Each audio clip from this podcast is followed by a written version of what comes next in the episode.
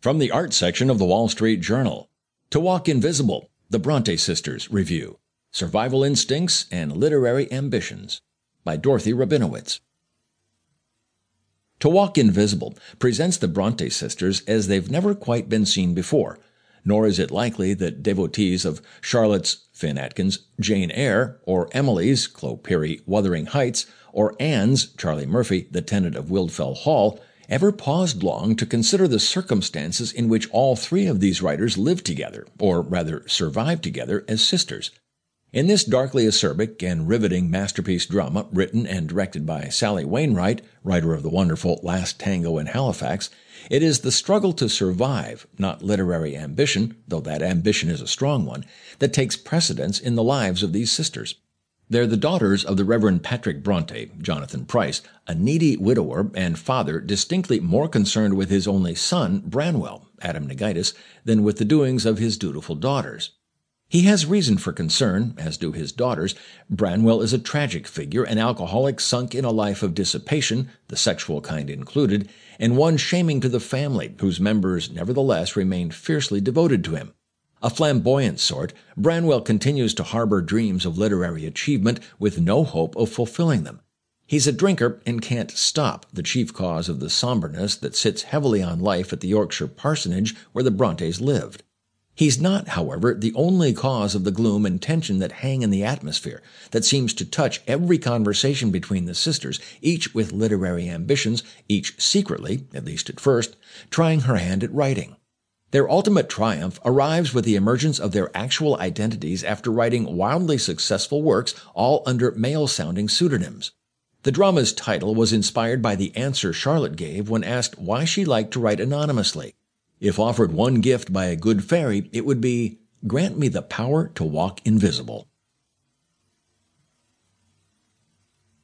From the art section of the Wall Street Journal Life Review From a Single Cell Growth and Regression by Joe Morgenstern. For all its flashy trappings, weighty ruminations, and zero gravity floatings aboard the International Space Station, life turns out to be another variant of Alien, though without the grungy horror and grim fun. In space, no one can hear you snore. Nor can anyone hear micrometeorites banging against a planetary probe, but they bang loudly in a preface that bodes ill for plausibility. The probe, damaged but still intact, has just reached the space station from Mars, where it scooped up soil samples that may or may not contain signs of life. Then, bingo, a single cell organism starts wiggling its cilia beneath the microscope of a British scientist, Hugh Derry, Ariyon Bakare, who declares jubilantly, We're looking at the first incontrovertible proof of life beyond Earth. Wow. But hold on. This epical discovery is being entrusted to one man toiling in a tiny laboratory in orbit rather than to a team of preeminent scientists on Earth? It's one of many notions that make sense only within the movie's narrow plot and claustrophobic setting. Another is Hugh's enchantment with the little critter, which he names Calvin. He tickles and pokes it recklessly while Calvin grows from one cell to a much bigger critter with a startling gift for mobility. Hasn't he seen Alien? Can't he guess that a creature capable of such an ominous growth spurt might not remain his new best friend? Taken on its own terms, as a kinetic thriller, life is lively enough for a while. The director, Daniel Espinosa, Safe House, knows how to move things along, mostly through the station's very long passageways, though also outside during spacewalks when emergencies require them. The reliably excellent Seamus McGarvey photographed Nigel Phelps' physically impressive production with its myriad screens dispensing cascades of data. The six person crew includes Ryan Reynolds' Rory Adams, a cocky mission specialist, the station's pilot, David Jordan, an oddly bleak Jake Gyllenhaal, and a microbiologist, Miranda North.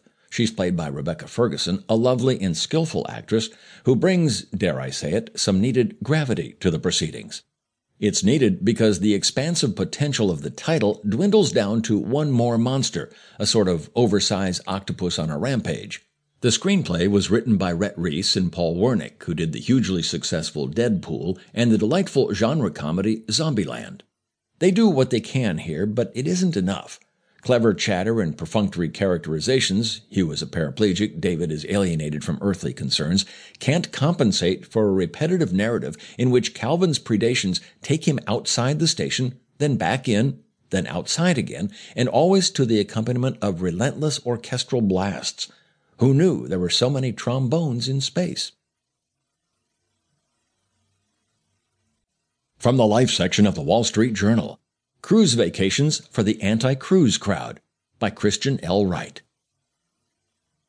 My father and I weren't due aboard our ship until the next afternoon, so we settled in at a table on our Venice hotel's terrace overlooking the Grand Canal to watch the pageant of waterborne traffic, the commuter vaporetti, the gondolas and the water taxis with young Italian cowboys at the helm.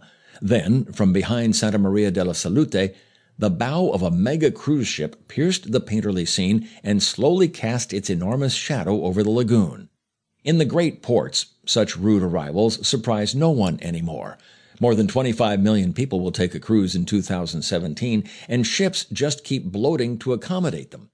Royal Caribbean's Oasis class.